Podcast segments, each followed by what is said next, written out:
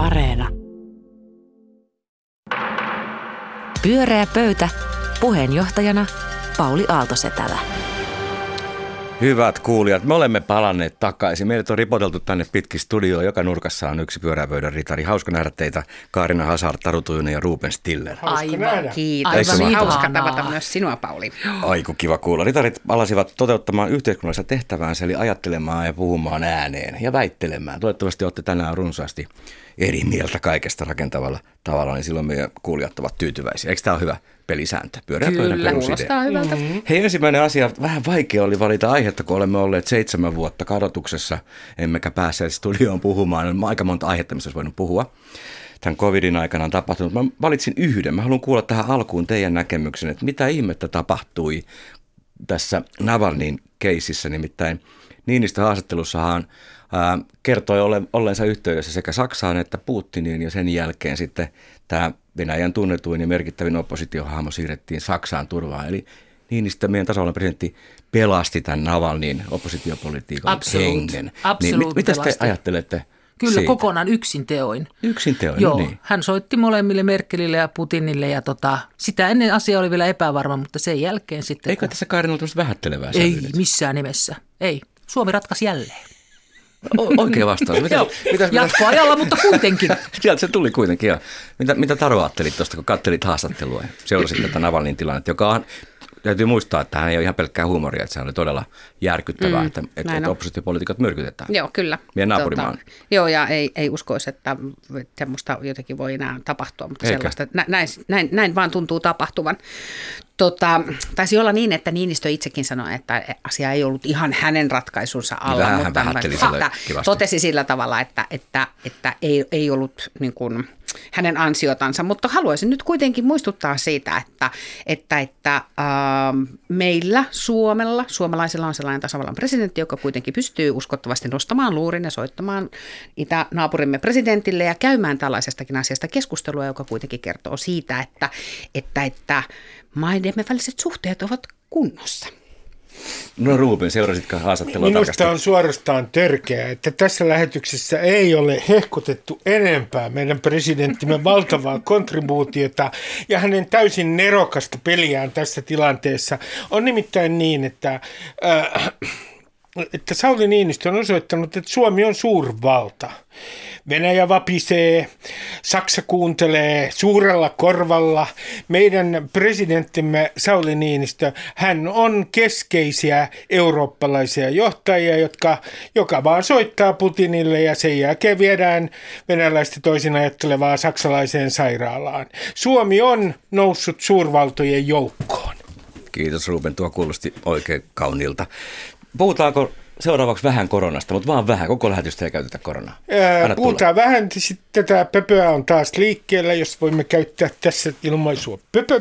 Ja kysynkin teiltä, että äh, minkälaisia huomioita olette tehneet turvavälien suhteen, äh, kasvomaskien suhteen, miten ihmiset käyttäytyvät, äh, Oma huomioni ja mitä ajattelette tulevaisuudesta, siis että kuinka pitkälle te katsotte eteenpäin, mi- mitä näkyy tien päässä? Oma huomioini on se, että kun katson kasvomaskien käyttäjiä, niin siellä on yksi ryhmä, nuoret naiset, jotka näyttää yllättävän usein käyttävän kasvomaskia. Sen sijaan, kun puhutaan nyt siitä, että nämä nuoret ovat se ongelma, ongelmana ovat minun ikäiset ihmiset, pitkälti. Esimerkiksi, jos menee eh, raitiovaunun pysäkille täällä Helsingissä, niin nimenomaan minun kaltaiseni ihmiset eivät pidä turvaväliä. Ja mä kyseenalaistankin tämän, koko tämän ajatuksen, että nuoret nyt eivät välitä yhtään mistään. Ja että vanhemmat ihmiset sitten jotenkin välittäisi. Ei pidä paikkansa myös kasvomaskien suhteen. Sitten teen toisen huomioon, että minusta on tullut entistä pahempi tämmöinen naapurin valvoja ja kyylä. Ja maski kyttää ja näköjään. Minä kyttään koko ajan ja minä kyttään myös näitä turvavälejä. Ja täytyy sanoa, että elämä on saanut ihan uuden suunnan, koska lähimmäiset käyttäytyvät niin tavattoman moraalittomasti. Kun sä kuitenkin vietät aikaa lähinnä siellä omalla kotisohvalla, niin olisi kyllä hyvä nähdä, että Niin miten kauan sä pystyt kyttää. Ja, Okei, no tota, ensinnäkin tuota, niin, sanon sen, että mun huomioni on samansuuntainen kuin Rubenin näiden kasvomaskien suhteet. Nuoret naiset käyttävät niitä ja vanhemmatkin naiset aika säntillisesti. Nuoret miehet ovat ainakin Helsingissä ryhtyneet käyttämään, niillä on aika tyylikkäitä, tummanharmaita, mustia maskeja. Sitten on vähän tullut jo semmoinen tyyliesine. Ja kaikkein huonommin maskeja käyttävät keski-ikäiset miehet, Näin aivan kuten on. Ruben sanoi. Näin on. Ei voi olla totta, että joka lähetys, niin keski-ikäisen miehen se, osuus. ei, mikä sille voi? Ei kaikki kyllä. Mä tapasin metrossa, jossa olin tietenkin maski päällä itseni, semmoisen aivan tuhannen tuubassa olevan keski-ikäisen mieshenkilön, joka nuokkui siinä metron tuolilla tiukasti kasvomaski päällä. Erittäin Arvostin hieno. nimenomaan häntä. Että Känni plus et kasvomaski. pikkusen on lähtenyt kuitenkin niin kuin, lähtenyt lapasesta iltapäiväkalja, mutta maski pysyy naamalla. Et siinä oli sitten sen päivän mun sankari. No Taru, mitä tähän moraalittomuuteen sulla on sanottavaa? No tota, äm, huomiot on varmaan samankaltaiset suhteessa siihen, että me suomalaiset olemme viettäneet sellaisen optimistisen kesän, koronaoptimistisen kesän ja olemme ajatelleet, että tämä olemme tässäkin asiassa siis erillismaa, jossa tämä korona ei ole niin kuin ongelma. Mm. Ja, tota, ja, ja, ja, ja turvavälejä tietenkään ei ole pidetty, se on ihan selvä asia. Ja lentokentälle saa tulla mistä sattuu. Sekin pitää paikkansa ja, ja, tota, ja sitten maskeja käytetään ehkä juuri sillä tavoin, kuin tässä edellä mainitusti on kuvattu. Minusta tuo Rubenin kysymys itse asiassa, mikä näkyy tulevaisuudessa, niin se on mun mielestä itse asiassa niin kuin kiinnostava kysymys kyllä. Ja, ja, tota, ja mä ajattelisin jotenkin niin, että se liittyy siihen, miten me tämän koronan kanssa jotenkin opitaan elämään. Ja, ja jos me jotenkin jatketaan niin, että me ajatellaan, että korona on tämmöinen ikään kuin oma siilonsa, johon, josta, jossa, jo- jota kautta me niin tarkastellaan asioita ja sitten on tämä muu elämä ja, ja tämä muu elämä on vähän niin kuin holdissa suhteessa siihen koronaan, niin, niin, tota, niin mä luulen, että tämmöisiä Rubenin kaltaisia parvekekyttäjiä kyllä tota, tota, tarvitaan vielä entistä enemmän. Sen sijaan mä jotenkin itse ajattelen niin, että meidän pitäisi enemmän ruveta elämään tämän viruksen kanssa nyt sillä tavalla, että tämä on täällä keskuudessamme ja meidän pitäisi ryhtyä niin kuin Eikö me jo Yleisemmin. niin? Eikö me Niin, tässä mutta eletä tämmöistä niin kuin niin kuin letkajenkkaa? Pari askelta eteen, yksi taakse. Niin, mutta jotenkin musta tuntuu, että edelleenkin esimerkiksi kun kaikki politiikka lähtee jotenkin semmoisesta ajatuksesta, että tämä korona on niin tämmöinen erillisilmiö ja sitten on tämä muu asia ja sitten nämä muut asiat jotenkin sitten niin kuin Se on on relevantteja Mm, sitten joo. siinä vaiheessa, kun tämä korona on ohi. Totta. Ja, ja sitten jos tässä kerkeää nyt niin kuin tämä koronakin kolme vuotta seurassamme olemaan tai neljä tai viisi tai sata vuotta, keneltä nyt riippuu keneltä kysyy, niin, niin, tota, niin mä luulen, että, että, että niitä muitakin asioita pitäisi ruveta niin kuin hoitamaan. Okei, tulevaisuus. Tota, Kaarina. joo, no sanotaanko näin, että mä toivon myöskin tota, että me alettaisiin sillä ihan rauhallisesti elämään tämän asian kanssa. Tilannehan tällä hetkellä on aika hyvä ja näin, kuten tiedämme.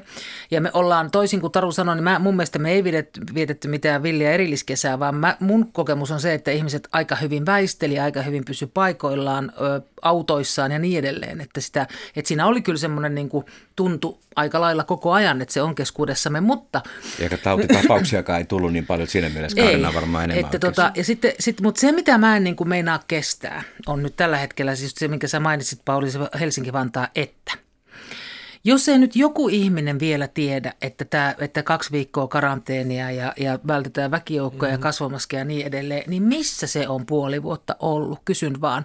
Ja tämä kysymys tuli siis siitä, että kun nyt näyttää olevan niin, että se pitäisi se Helsinki, jotenkin raja pitäisi panna kokonaan umpeen, että siinä rupeaa olemaan sellaista, aivan sellaista niin kuin maagista uskoa siihen, että jollakin viranomaistoimilla me saataisiin tämä kokonaan koronapuhtaaksi ja sitten meillä vallitsisi joku ihmeellinen puhdas todellisuus täällä, kun muu maailma mätänee. Ja se on mun mielestä niin kuin ihan kummallinen tulokulma. Että jos, et nyt kun toimittajat on ruvennut sanomaan, että Helsinki-Vantaalla olin ja kukaan ei ottanut kädestä ja vienyt jonnekin, niin musta tuntuu, niin mulle tulee sen olo, että et, mist, et, eikö te koskaan tarvinnut selvitä mistään? Mä- Eikö te ikinä ole tarvinnut niin kuin tehdä itse jotain ja pitää huolta itsestänne, että mitä no. helvetin hommaa viranomaisten pitäisi koko ajan teidän eteen tehdä? Tässä on tapahtunut vähän niin Suomessa, että kun ensiksi ää, ajateltiin, että susi tulee ja se syö meidät, ja sitten se ei syönytkään meitä. Ainakaan kaikkia. Niin, ainakaan kaikkia, niin, niin, niin sitten jollain tavalla kuului helpotuksen huokaus, ja äh, mä luulen, että se on ollut ehkä pikkasen petollistakin tässä täällä meidän ma- maassa. Ja yksi virhe, mikä mun mielestä tässä on tehty noiden kasvomaskien suhteen, siitä on nyt ihan turhaa alkaa osoittamaan sormella, mutta se voidaan korjata. Se oli se, että kun niistä keskusteltiin niin pitkän aikaa, johon viranomaiset osallistu ja asetti kyseenalaiseksi niiden hyödyt, ei se nyt ole ihme, jos ihmiset ei vieläkään sitten niin kuin käytä niitä, koska siitä on ollut tietynlaista sekavuutta näissä keskusteluissa. Mitä tulee tulevaisuuteen, niin odotan loka-marraskuuta. Minkä takia odotan loka-marraskuuta? Koska kenties silloin jossain si- niillä paikkoilla tulee kolmostason testien tulokset kenties kahdesta rokotteesta. Ja mä olen optimistinen. Mitä, mitä Taru sä ajattelet siitä, että miten meidän pitäisi ruveta siis valmistautumaan tähän todellisuuteen koronan kanssa? Mitä meidän pitä, miten meidän pitäisi ajatella lähitulevaisuudesta? Tai tulevaisuudesta ylipäätään, että jos ei se, mikä ennen koronaa oli, koskaan sellaisenaan palaa? Niin, siis musta kysymys niin. on tavallaan se, että toiminta, niin kuin Ruben nosti tuon rokotekyljen niin tässä esille, että minkä päätepiste me ajatellaan, että rokote on. Mm-hmm. Ajatellaanko me tavallaan, että joku siis silloin niin kuin poikkeuksellinen korona-aika, kaikkina siihen liittyvinen ilmiöinen päättyy? Pyörää pöytä.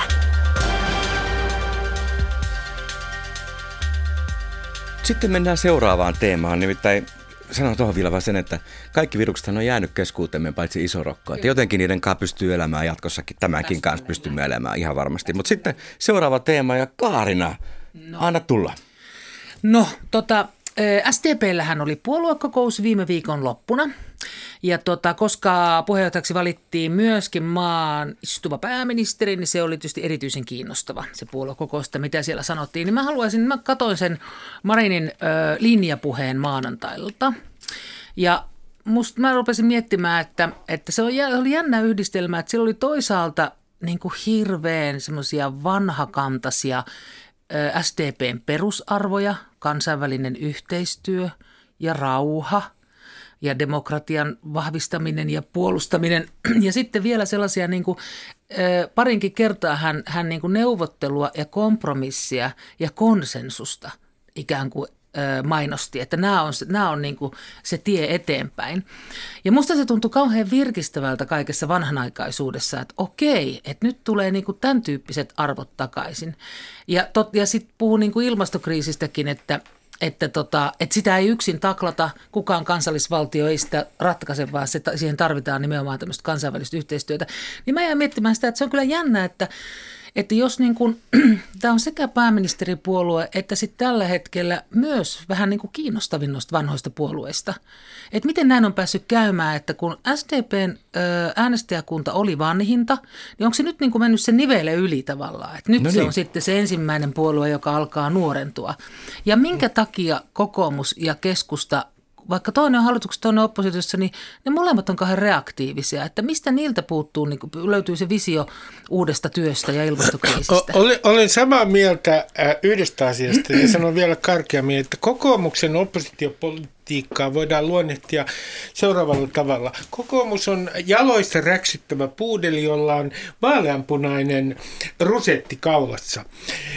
Ja, ja en ole kovin vakuuttunut. Mutta mitä tulee tähän Messiaan tulemiseen, siis toisin sanoen, pelastaako Sanna Marin sosiaalidemokratian niin, että sen puolueen kannattajien ikärakenne muuttuu, niin eipäs nyt mennä asioiden edelle. Mm-hmm, mm-hmm. Ensinnäkin siis äh, mielestäni Marin on pärjännyt ihan loistavasti, mutta tässä nyt näyttää olevan vähän sellaista hehkutusta, jossa ei oteta huomioon sitä, että demaripuolueen demografia, sitä ei muuteta todellakaan hetkessä. Toiseksi, kun äh, Suomi vie näitä investointitavaroita ja kun meille tämä taloudellinen laskukausi iskee vientiteollisuuteen viiveellä, niin mehän ei ole tässä nyt nähty vielä pahinta. Ja tässä on niin monta tiukkaa tilannetta Marinilla vielä edessä, että tämmöinen aika kuluttaa poliitikkoa myös nopeasti. Mutta sä puhut nyt pääministeristä. Mä ajattelin, mutta mitä sä, mä puhuin tuosta puolueesta. Mä, mä en mm. näe Mun, mun mielestä on tällainen illuusio, että kun, kun Marin on pärjännyt loistavasti, niin, niin ne näyttää siltä, että puolue olisi uudistunut. En minä näe sitä oikein, että puolue on no, niin, uudistunut. Siis kyllähän, se nyt, ei, kyllähän se ennen Marinia jo siis siitä tuli pääministeripuolue SDPstä. Joo, mutta se johtui siitä, että se oli vähemmän huono kuin kaikki muut. Mm. Ei sen takia, että se olisi ollut niin kuin merkittävästi Joo. parempi, vaan vähemmän huono kuin kaikki muut. Ja, ja SDPstä tuli pääministeripuolue historiansa toisiksi huonoimmalla vaalituloksella. Huonoin tehtiin vuonna 2015. Et nyt kannattaa muistaa tavallaan mm-hmm. nämä premissit, että se ei johtunut varsinaisesti siitä, että jotain hämmästyttävää olisi tapahtunut. Mutta tota, Uh, tuohon pääministerin ensinnäkin tuohon linjapuheeseen, kiitos. Katsoin sen linkin, kun, kun Karna ilmoitti tämän aiheen. Ja tota, katsoin myöskin pääministerin puheen. Ja, ja, tota, ja musta itse asiassa siinä puheessa, se puhe oli rakennettu musta sillä tavalla, että se alkoi silleen, että siinä niin kuin ensin puhuteltiin sitä omaa joukkoa, siinä lueteltiin nimenomaan nämä Karnankin mm-hmm. mainitsemat niin kuin perusarvot, jotka on hyvin tuttu SDP-puhetta, kansainvälisyys ja rauha mm, ja kaikkea. alusta jo. Kyllä. Sen jälkeen se puhe oli lin, pääministerin linjapuhe itse asiassa mm. ihan muille. Hän puhui yrityksistä ja elinkeinoelämästä ja vientiteollisuudesta ja, ja, ja kaikesta sellaisesta, mikä itse asiassa ei ole SDPn jotenkin siinä niin kuin tavallaan poliittisen retoriikan mm. ytimessä mm-hmm. pääsääntöisesti, vaan nimenomaan pääministeri puhui niin kuin, niin kuin suomalaiselle yhteiskunnalle, ei siellä salissa oleville ihmisille. Mm-hmm. Ainoa minkä kohta, minkä siinä oikeastaan teki poikkeuksen, niin siinä teki poikkeuksen se puheen työllisyysosuus, jossa nousi myöskin nyt sitten tämä niin kuin jotenkin tämä paljon puhuttu kuuden tunnin työaika ja muuta, joka sitten se oli mun mielestä tosi perinteistä demaripolitiikkaa.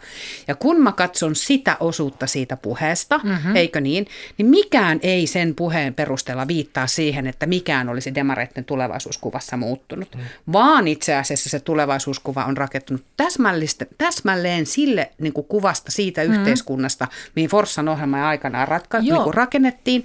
Ja, ja, ja sitten se on vaan niin kuin twiikattu, että kahdeksan tunnin työaika olisi kiva, että olisi vain kuusi tuntia. Mutta, jne, jne, joo, mun pointti ei ollutkaan, että se olisi puuttunut, vaan nimenomaan, että ne vanhat Forssan, Forssan arvot on tavallaan yhtäkkiä Mä mahdollisia esittää. Mä en usko sen takia siihen, että niin kuin, jos me mietitään tavallaan, kun, kun tässä on kysymys niin kuin ihmisistä ja ihmisten niin kuin välisestä tekemisestä ja ihmisten käyttäytymisestä, niin, niin, niin se, että korona on tavallaan hetki hetkeksi jotenkin hillinnyt sitä semmoista niin kuin politiikan niin kuin hajaantumista, joka on kuitenkin megatrendiä, joka näkyy siis kaikissa länsimaisissa mm-hmm. demokratioissa, niin tavallaan niin kuin voisi tietysti kysyä jopa niin päin, että demareitten ja pääministerin niin kuin puolueen kannatus on poikkeuksellisen alhainen verrattuna siihen, mitä hallituspuolueiden kannatukset esimerkiksi muualla Euroopassa on. Joo. Ja, ja, ja et, et me ollaan ehkä niin kuin hetken aikaa saatu siihen rauhaa, mutta kun te opimme tämän koronan kanssa elämään, niin musta on aivan selvä asia se, että teknologia työntää ihmisten käyttäytymistä koko ajan enemmän poispäin siitä,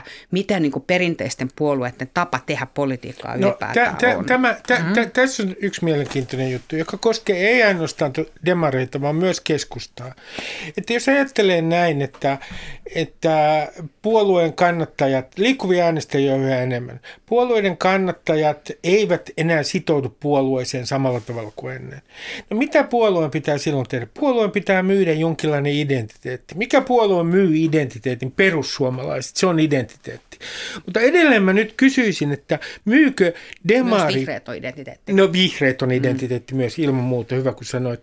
Ö, mutta, mutta myykö, mitä identiteettiä demarit ikään kuin myy. Mä en nyt puhu siitä, että tämä on hyvä kehitys, että mm. puolueet myy tällaisia identiteettipaketteja, mm. mm. mutta Musta, sanon, että tämä on, realiteetti. Ja keskustalla on niin. sama ongelma. Musta tämä on täsmälleen, mm. ja tästä tullaan tavallaan siihen Karnan mm. niin kysymyksen toiseen osuuteen, joka on tavallaan se, että me voidaan kysyä, mitä identiteettiä kokoomus tai keskustakaan mm. myy. Mm. Koska mm. nämä ei ole identiteettipuolueita, mm. vaan nämä on niin semmoisia perinteisiä koneistopuolueita, jotka... Koska aika löytää identiteetti. Mm. Ne, no se on tietysti yksi kysymys, koska mä en ole ihan varma siitä myöskään, että kuinka niin kuin ilahtunut mä oon jotenkin siitä ajatuksesta, että puolueet jotenkin edustaa identiteettejä. Mm-hmm. Se, ja siitä saisi varmaan oman niin kuin aiheensakin. Niin mutta minusta niin kuin kaikki näiden kolmen perinteisten puolueen niin kuin ongelma tässä ajassa on ilman muuta se, että ne identiteetti, mitä ne on edustaneet sata vuotta sitten, ei sellaisenaan ole enää olemassa. Onko mm. teidän mm. mielestä totta se, mitä mä sanoin, että, että oudolla tavalla sekä pääoppositiopuolueet, niin no, kokoomus niin tota, ja, ja keskusta, joka hallituksessa, niin molemmat on vaan niin kuin reaktiivisia on, ajan kysymyksiä. Eikö se ole outo, outo olen asetelma? Että sekä oppositio tota, että hallituksesta ollaan se, jotenkin se on, samalla eikä ne pelkästään reaktiivisia Niin, niin siis musta, niin, musta, tota, musta siinä on kysymys siitä, että politiikan agendaa asettaa tällä hetkellä paljon muutkin kuin perinteiset puolueet. Itse asiassa politiikan agenda tulee tällä hetkellä pääsääntöisesti muualta kuin puolueista. Mistä ja se jo, tulee sun mielestä? No musta se syntyy nimenomaan niin kuin liikkeistä ja se liittyy, liikkuu niin kuin tavallaan niin kuin identiteeteistä ja se, se syntyy niin kuin tavallisten ihmisten toimesta erilaisissa sosiaalisten median alustoilla ja, ja tällaisissa paikoissa. Siellä syntyy keskusteluista ja niin, keskusteluita ja niihin, ne polarisoituu ja niihin sitten tempaudutaan mukaan tai ei. Ja, ja, ja jos mä mietin tavallaan poliittisia innovaatioita, sellaisia ihan upouusia poliittisia innovaatioita, niin en ole siis ihan lähivuosina kuullut yhdenkään puolueen esittävän sellaisia. Kuuden tunnin työpäivä ei ole uusi poliittinen innovaatio. Ei mm. mutta eipä niitä mistään somestakaan löydy. Ei, sekin voi tietysti olla niin kuin, niin kuin itse asiassa... Pyörää pöytä. Tämä meidän viimeiseen teemaan, jonka tarjoilee niin Taru Tujunen. Mikäs painaa mieltä? No tota, ajattelin, että voisimme puhua Yhdysvaltojen presidentin vaaleista, koska nyt kun no pääsimme no, tämmöiseen poliittiseen niin keskusteluun, tematiikkaan tempautumaan, niin, niin jatketaan sillä, mutta vaihdetaan mannerta.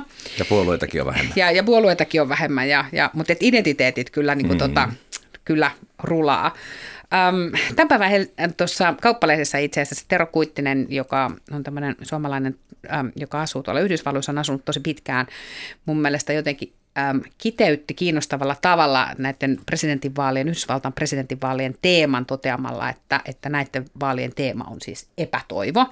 Ja vertaa tietysti siihen, että Obama 2008 kampanjoi toivoteemalla ja, ja, ja hän sanoi, että vastakkain on kaksi ehdokasta, josta toinen, toinen on tietysti niin kuin nykyinen presidentti Donald Trump ja toinen on tämmöinen rajatila rasisti Joe Biden, joka sitten tota, joka on ikään kuin... Liian lati- lievästi sanottu. Joo, joo, se oli aika lievästi, joo, kirjaimellisesti aika, aika aika, aika, aika jyrkkä kulma siinä, niin tota, tota, tota, mutta hän tarkoitti siis sillä sitä, että, että, että demokraatit on valinneet presidenttiehdokkaan, latinot ja, ja mustat ovat ikään kuin kannattaneet, päätyneet kannattamaan Joe Bidenia sen takia, että hän on niin kuin valkoinen ehdokas, joka kelpaa myös tämmöisille perinteisimmille niin kuin valkoisille demokraattien äänestäjille, eikä semmoista sitten tavallaan loikkaa ehkä sitten sinne niin kuin republikaanien ehdokkaan taakse menisi.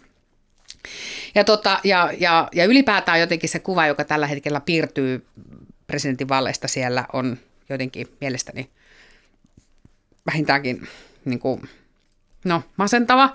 Ja, ja, tota, ja, ja sen takia ajattelin, että me voitaisiin vähän puhua siitä. Ja, ja mulla on muutama kysymys, josta Anna ensimmäinen tulla. tietysti kuuluu siten, että Kenestä te uskotte, että tulee Yhdysvaltojen seuraava presidentti? Uskotteko te edelleenkin Donald Trumpin hurmausvoimaa vaan, vai, vai saammeko me Sleepy Joe sieltä niin kuin Yhdysvaltojen presidentiksi? Älä uutta presidenttiä. En missään tapauksessa. Toinen kysymys liittyy siihen, että kun tilanne, niin kuin poliittinen niin kuin tilanne siellä mantereen takana on sellainen kuin se on, niin uskotteko te, että tällä vaalilla voidaan tehdä Yhdysvalloissa joku muutos? Jos te uskotte muutokseen, niin mihin te uskotte? Että mikä te uskotte, että muuttuu? Ja kolmas, onko sillä nyt mitään väliä, kuka johtaa Yhdysvaltoja? Okei, me tarvitaan tunti lisää aikaa. No, Lähdetään nopeasti, se oli eka kysymys kerralta, niin kuin pieni kierros vaan. Ruben, Joo, ensinnäkin olin lyönyt vetoa Trumpin voiton puolesta sen takia, että häviän aina vetoni. Ja pelkään itse asiassa Trumpin voittoa, Trumpin, muun muassa sinun kanssasi. Ja pelkän Trumpin voittoa enemmän kuin koronavirusta. Sitten mikä tulee muuttumaan mahdollisesti? Siis mä nyt toivon, mä en sano mitään varmaa, mutta tietysti toivon, että Biden voittaa. Mikä tulee muuttumaan? On parempi sanoa asiat, jotka eivät tule muuttumaan. Yhdysvaltain poliittisen järjestelmän polarisoituminen ei tule muuttumaan miksikään. Se on vähintään yhtä paha kuin Biden on presidenttinä. Mikä tulee sitten muuttumaan on se, että ainakin ulkopolitiikassa niin se ei ole yhtä arvaamatonta, kun Biden tulee ää, presidentiksi. Jos ajattelee Suomen asemaa, Biden tulee olemaan kovempi otteinen Venäjän suhteen. Onko se meille hyvä vai huono? Mutta Biden kysymys. on myöskin Eurooppa ja NATO myönteisempi kuin Trump, joka jo, ottaa Suomen edun mukaista. Nä, näin on. Ja sitten on toinen asia, että tämä suhde eskaloituva kauppasota ja kiista Kiinan kanssa, siinä ei tule tapahtumaan mitään suurta muutosta. Jos Biden valitaan, niin, niin se äh, konflikti tulee äh, eskaloitumaan Ihan edelleen. Siis tota, mun mielestähän tämä, ei näitä voi verrata e, siis millään tavalla Trumpia ja Bidenia ylipäätään, että eihän, eihän Trump niin kuin, eihän sillä ole ollut mitään varsinaista linjaa, sillä hän on ollut vaan niin kuin sähäköitä, jono sähäköitä tekoja. Mm. jotka on tietenkin Ja ollut enna, enna, niin, ja ennakoitavissa. Mutta et varsinaisesti, että mikä se Yhdysvaltain linja on ollut, niin eihän semmoista voi puhua Trumpin aikana. Mun mielestä tällä hetkellä tilanne on siis se, että niin kuin valtavan ö, lentokoneen tai, tai valtamerialuksen, jonka nimi on Yhdysvallat, niin kuin sen kapteeni olisi siis tullut hulluksi. Eli mm. on, ja, ja nyt se on niin kuin riehuu siellä ja, tota, ja jyskyttää sitä valtamerialusta suoraan johonkin jäävuoreen ja, ja on, päällä on siis katastrofi. Ja nyt tämä on tämä kakkosmies sitten, jonka on ihan välttämättä otettava ohjat sitten, kun tämä jotenkin heitetään yli laidan. Ja Biden on tämä kakkosmies. Et se ei ole tavallaan välttämättä mikään uusi avaus. Et seuraavat neljä vuotta on vaan sitä, että yritetään jotenkin toipua ja saada tämä laiva niin kuin jonkunlaiseen satamaan, missä se voidaan jollakin tavalla, ei ruveta suunnittelemaan, miten se korjataan. Että tämä on joka tapauksessa välikauden presidentti tämä Biden, niin tai näin, että se ei herätä mitään intohimoa. Mutta ei tässä, ole niin kuin, ei tässä ole niin kuin valintaa kahden välillä mun mielestäni. Mm. Mä uskon siis myöskin, että Joe Biden valitaan. Mä silloin neljä vuotta sitten olin sitä mieltä, että Trumpi valitaan ja, ja, tota, ja, ja, ja nyt mä uskon, että Joe Biden valitaan ja mä luulen, että se valit, hänet valitaan siis sen takia, että, että, tota, että toi koronavirus tekee Yhdysvalloissa niin pahaa jälkeä syksyn aikana, että, että talous, joka on kai se niin kuin Trumpin kaikista niin kuin kovin ydin ja muuta, niin on niin kuralla, että, että, että se ylivoima ei pääse ikään kuin syntymään. Siinä ei pääse syntymään tavallaan sellaista dynamiikkaa, joka tota, sitä Trumpia niin kuin riittävästi kiihdyttäisi. Tai siltä se ainakin nyt näyttää. Ja, tota, ja uskon siis siihen, että hänet valitaan. Mä itse ajattelen jotenkin niin, että, että, se, että jos me haetaan jotain niin kuin muutosta tai mikä voisi ajatella, että muuttuisi, niin todennäköisesti tosi harva asia, koska tämä niin kuin järjestö, se on jotenkin niin, niin kuin systeemisesti rikki Mm, tällä hetkellä se on. poliittinen järjestelmä. Että se on, ne on niin kuin, näiden puolueiden kyky jollain tapaa tehdä yhtään mitään yhdessä on niin marginaalinen, ne on niin, kuin niin polarisoitunut, että ne on itse asiassa hajottaneet se dynamiikan, jolla pitäisi niin kuin päätöksiä saada aikaiseksi. Ja se johtaa jotenkin semmoiseen ihan massiiviseen niin kuin pysähtymiseen. Tai sitten semmoisena niin ajopuuna olemiseen, että aika randomisti niin kuin vaan sitten tapahtuu jotain asioita. Ja, ja, tota, ja en ole kyllä varma siitä, että kykeneekö Joe Bidenkaan tätä asiaa Ei, mä, mä en- korjaamaan. Mä oon samaa mieltä kyllä siitä, oliko Pauli vai Ruben, joka sanoi, että se mikä on Bidenissa hyvää on se, että hän on selvästi enemmän Eurooppa- ja NATO-myönteinen. Ja mä luulen kyllä, että me ollaan tulossa maailmassa sellaiseen aikaan, jossa olisi ihan hyvä, että Eurooppa ja Yhdysvallat ja, ja, ja nyt sitten tosissaan niin kuin Iso-Britannia tai, tai, tai, tai, tai äh, heidän ikään kuin tämä kansanyhteisön niin kuin muut toimijat, Kanadat ja, ja, ja Australiat, jotka jollain tapaa kuitenkin omaa tämmöisen niin kuin länsimaisen arvopohjan, niin, niin pystyisivät löytämään toisensa globaalisti, niin se olisi ihan hyvä Kyllä se asia. jenkkien puuttuminen näkyy Kyllä, niin se Euroopassa näkyy nyt. Euroopassa ja sen takia musta siis niin kuin Bidenin valinta voisi olla kyllä niin kuin Mä, ihan mä, mä haluan passelia. ehkä hieman runollisesti kommentoida, kun tämä on suora lähetys, su, suora lähetys, niin totean vaan, että elämä kuin varjo häilyväinen, kuin näyttelijä rukka, joka aikansa lavalla riehuu ja sitten häipyy. Se kertomus on hupsun tarinoima täysääntä vimmaa tarkoitusta vailla Shakespeare Macbeth ja omistan sen Trumpille. Mun pointti on tässä nyt se, että se mitä minä olen ihmetellyt ja missä mun kaikki ennustukset on mennyt pieleen. Että on koko ajan olettanut, että kun on ylpeyden ja lankeamuksen, hybriksen ja nemesiksen laki, että tämmöinen narsistinen johtaja, se joutuu kujan juoksuun ja se kupla puhkeaa. Niin mä en voi olla vieläkään näistä presidentinvaaleista varma, koska aina kun mä olen olettanut, että tämä kupla puhkeaa, niin hän selviytyy siitäkin. Ja sen takia olen lähinnä niin kuin hämmentynyt siitä, mitä si- eh, tässä on tapahtumassa. Yhden asian sanon, että jos hän häviää, niin hän ei tule myöntämään tappiotaan. Ja olen jopa miettinyt, Siihen on nähdäänkö me semmoinen spektaakkeli, missä hän ei suostu lähtemään valkoisesta talosta. Joo, se, siihen, siihen on ilmeisesti asevoimat jo varautunut. Okei, tota, mutta että uskotteko, te, että vaaleja ylipäätään pystytään järjestämään? Nyt mä puhun siis koronasta ja puhun tästä postisabotaasista ja näin edelleen. Mm-hmm. Että, että siis on, onnistuuko se teknisesti niin, että, että kansalaiset hyväksyvät sen ne vaaleiksi? Tämäkin on musta ihan valtavan hyvä kysymys, mm. että, että, koska sitten vaalien lopputuloksen näkökulmasta, niin se, että se... Trumpin agendalla on sabotoida. Mm. Yes, mm, just kyllä. näin. Että se ei ole niinku tavallaan ehkä itse itsestään selvää sekään, mikä tekee tästä niinku vielä jännittävämpää kaiken kaikkiaan. Sinä päivänä, jolloin Trump saa rangaistuksen, ja toivon, että hänet todella pistetään vankilaan jossain vaiheessa, niin sinä päivänä minä lupaan juoda äh, monta äh, gin and tonickia sen kunniaksi. No niin. mä, mä epäilen, että hän tulee tekemään loistavia diilejä presidenttikautensa jälkeen, ja hän on pohjustanut nämä diilit omalla ulkopolitiikallaan. Luulen, että Suomeen tulee vaikuttaa vielä enemmän se Merkelin seuraa, että kuka on CDU-uusvetäjä mm. kuin onko se Biden vai Trump. Mm. Näin varmasti on. Kamala Harris on tietenkin. Pyörää pöytä.